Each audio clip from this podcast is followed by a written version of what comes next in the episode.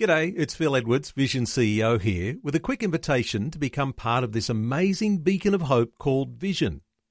Together we can put our love into action to help people of all kinds build or rebuild their lives on the truth of God. Please consider the part you can play during our upcoming Visionathon appeal, remembering that it's your support that makes Vision possible, including this podcast. Life, culture, and current events from a biblical perspective. 2020 on Vision. Turning our attention to our near neighbours to Australia's north and some insights into how people are faring in Indonesia in the wake of a COVID pandemic. Just like here in Australia, Indonesia is slowly coming out of heavy lockdowns and experiencing their own new normal. Indonesia is the most populous Islamic nation on earth, but the second largest religion in Indonesia is Christianity. In fact, there are more Christians in Indonesia than there are people in Australia. So, an update today on challenges facing Indonesia with David, who works with Pioneers Australia in Indonesia. He's serving with Better Learning Brighter Lives, aiming to transform communities in Indonesia, training and mentoring teachers in schools throughout the nation, paying particular attention to schools in impoverished and remote areas. Dave, welcome back to 2020. Good to speak to you again, Neil.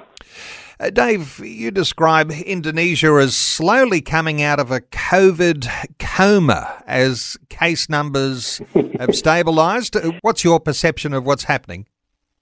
Yes, well, we confronted the, the COVID pandemic uh, like everyone else in the world last year, and it has been uh, a double pandemic here because um, you've got the health problems, but also the economic um, depression, basically uh, we don't have um, unemployment benefits or uh, many of the other handouts that, say, Australia does. And so the economic downturn has been quite severe. Um, the peak of COVID happened around uh, July and August this year. Now, when we both spoke, um, I think it was about January uh, this year, I said that I think we've dodged a bullet. Well, we didn't. And so around July, August, we were having uh, 50,000 cases a day and 1,800 to 2,000 deaths a day. And so everyone basically knows somebody in their family or in their workplace who either has died or, or has a, a family member who has died from COVID. It's become just commonplace, unfortunately. Uh, the good news is now we have only around 900 cases a day and around 50 deaths a day, which is certainly manageable for the health system. Vaccination has been a part of the attempt to get on top of COVID, but how are vaccination numbers looking uh, nationally for Indonesia?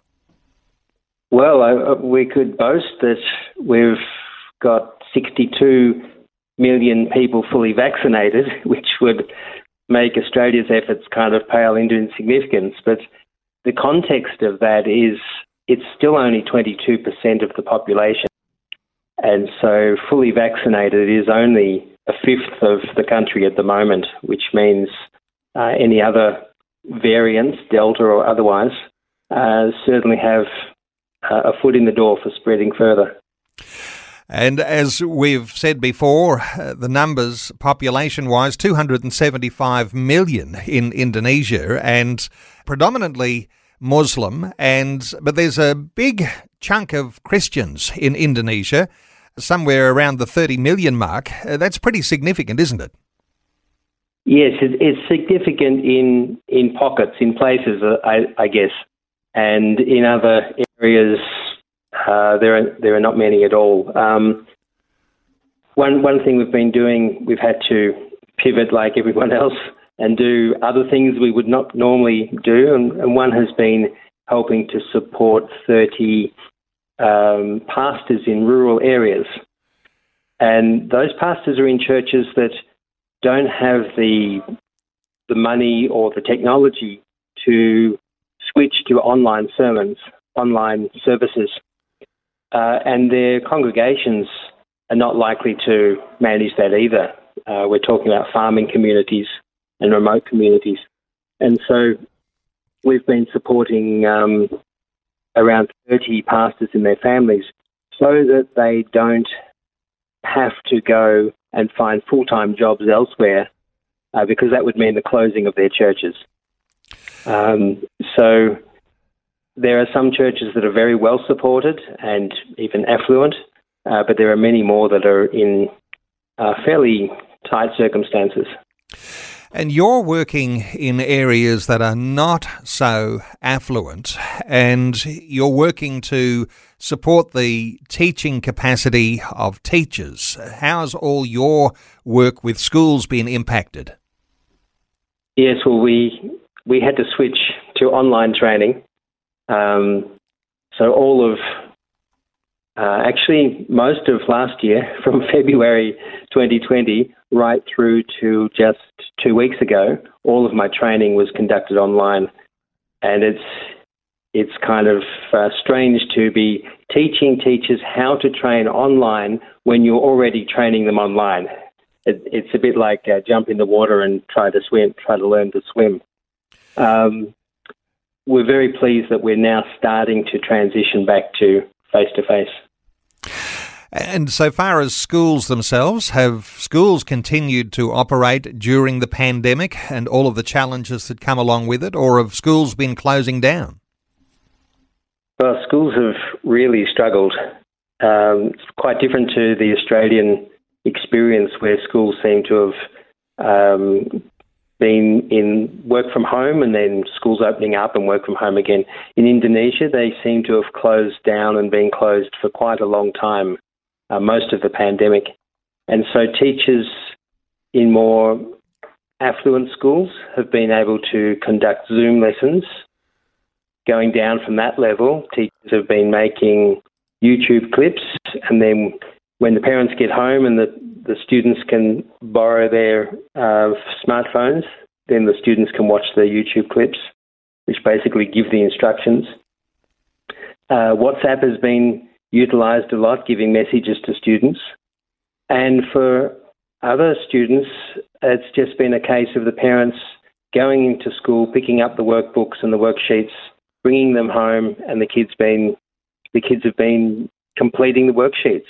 So they've had a year and a half of worksheet practice, which is just it's it's certainly not good for uh, transformative and um, exponential growth. That's for sure. Dave, you've been supporting those rural pastors as well as your teacher training, and there's a couple of other things. You've built a new training centre for vocational training, and yes, you've got yeah. your micro business program that's also supporting the community. How are those going? Have they been able to flourish even with COVID? Yes, well, there certainly have been some some positives in pivoting.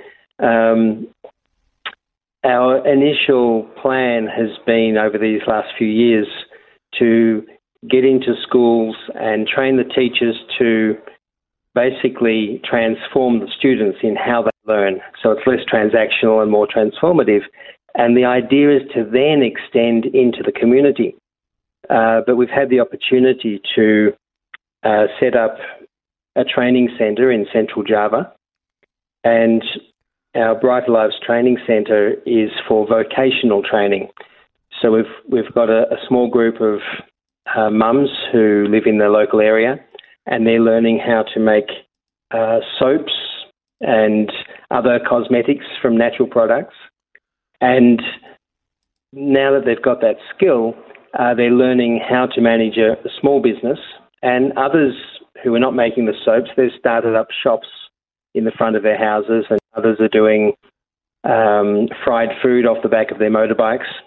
And so the micro uh, financing allows them to set up, and they're paying back a, a very minimal amount over a year. Um, so that that brings in a, a very much a, a, business model for them. Uh, and so far, yeah, it's going really well. So we hope in future to combine the uh, entering the schools and transforming the teachers and combine that with some parents already starting off with um, microfinancing businesses. Your wife, Enty, a wonderful part of the team, she's also studying counselling at university. Uh, has that been interrupted by COVID? How's her training for counselling going? Yes, we're actually uh, just two kilometres from the Bible school uh, in East Java here. And she hasn't set foot on campus, even though she's well into her second year. Um, she actually loves the online learning, and I think she secretly hopes that it will continue, but uh, eventually they're going to go back face to face. But her counselling skills have already been utilised. There are certainly um, plenty of people she's uh, that have come across her path, and she's been been able to help them uh, in terms of yeah, just just coping and decision making, and basically staying sane during this very very difficult time. Well, Dave, to you and Enty, a special honour to the two of you as a couple for the good work that you do in Indonesia. Uh, your uh, role there under Better Learning, Brighter Lives uh, with everything that's been going on, are you seeing a, a, bright future or are there some more dark clouds ahead? I, I, I think in many ways this has been a, a, real blessing because we've pivoted to different things.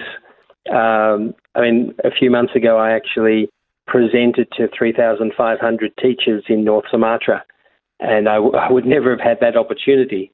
Um, but even even so, face to face is unbeatable, and so um, we're hoping to have a, a sort of a, a, hybrid program where we do some face to face and and some online training at the same time. We opened up some opportunities uh, for us, and so yeah, I'm really looking forward to uh, the next few years as we expand. No doubt you could use a few more friends in the good work that you're doing there in Indonesia. Let me point listeners to the Pioneers website, and some listeners will be familiar with Pioneers. Well, to find Dave and Enty, and I'm only giving their first names, you can go to pioneers.org.au and then forward slash projects and forward slash again better learning brighter lives. Dave particularly involved in that training of teachers so that what gets passed down uh, from the teacher trainer to the teachers eventually to the students has the capacity to transform communities. You can also email at dave and enty at info at pioneers.org.au and ask about Dave and Enty, E N T Y, or you can contact Pioneers on a free call, 1 800 787889. That's 1 800 787889. Uh, Dave, thanks so much for your update today and looking forward to another update sometime into the near future. Absolutely. Good to chat to you again, Neil. Thanks a lot. Thanks for taking time to listen to this audio on demand from Vision Christian Media. To find out more about us, go to vision.org.au.